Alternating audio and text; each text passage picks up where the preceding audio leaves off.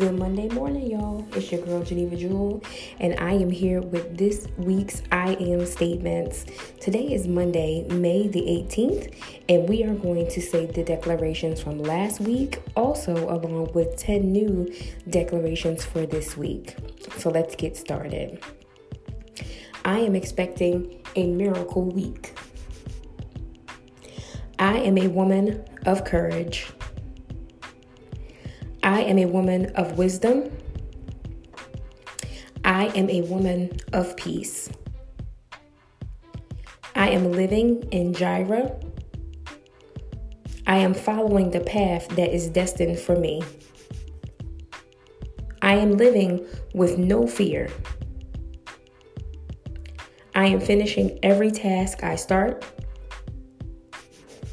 I am a woman of balance. I am a woman with an abundant future. I am a woman of prayer. I am content. I am walking in my purpose. I am a kingdom builder. I am the head and not the tail. I am a woman of faith. I am consistent with my thoughts. I am loving myself for who I was created to be. I am abundantly blessed. I am a blessing to others. I am a light wherever I go. I am a woman who knows her worth. I am a woman with kingdom friendships.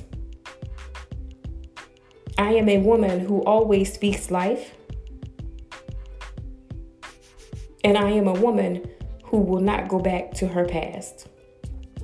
So, ladies, I just want to encourage you this week to not to not not to put too much on yourselves.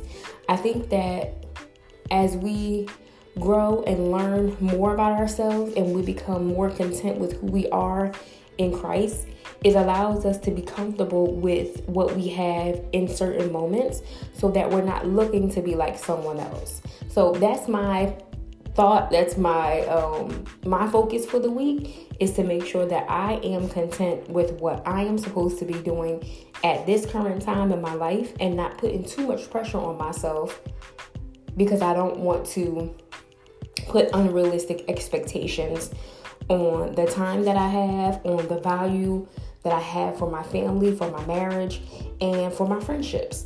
So, again, you can share with your friends, your family, your girlfriends. You can follow me on Instagram at Geneva Jewel underscore, or you can go to www.genevajewel.com. Pick up the His Beloved devotional. It will help you. It's 65 days worth of morning declarations and a devotion for the day to have you thinking you know, what should I be doing this day? Am I running my race the way that I'm supposed to? And when I say run, I don't mean run and make yourself rampant. What I'm saying is running and understanding or walking and understanding that God's grace is sufficient for wherever you are at this time and He will help you move day by day. All right, it's your girl Geneva Jewel. Have a great week and I'll see you next Monday.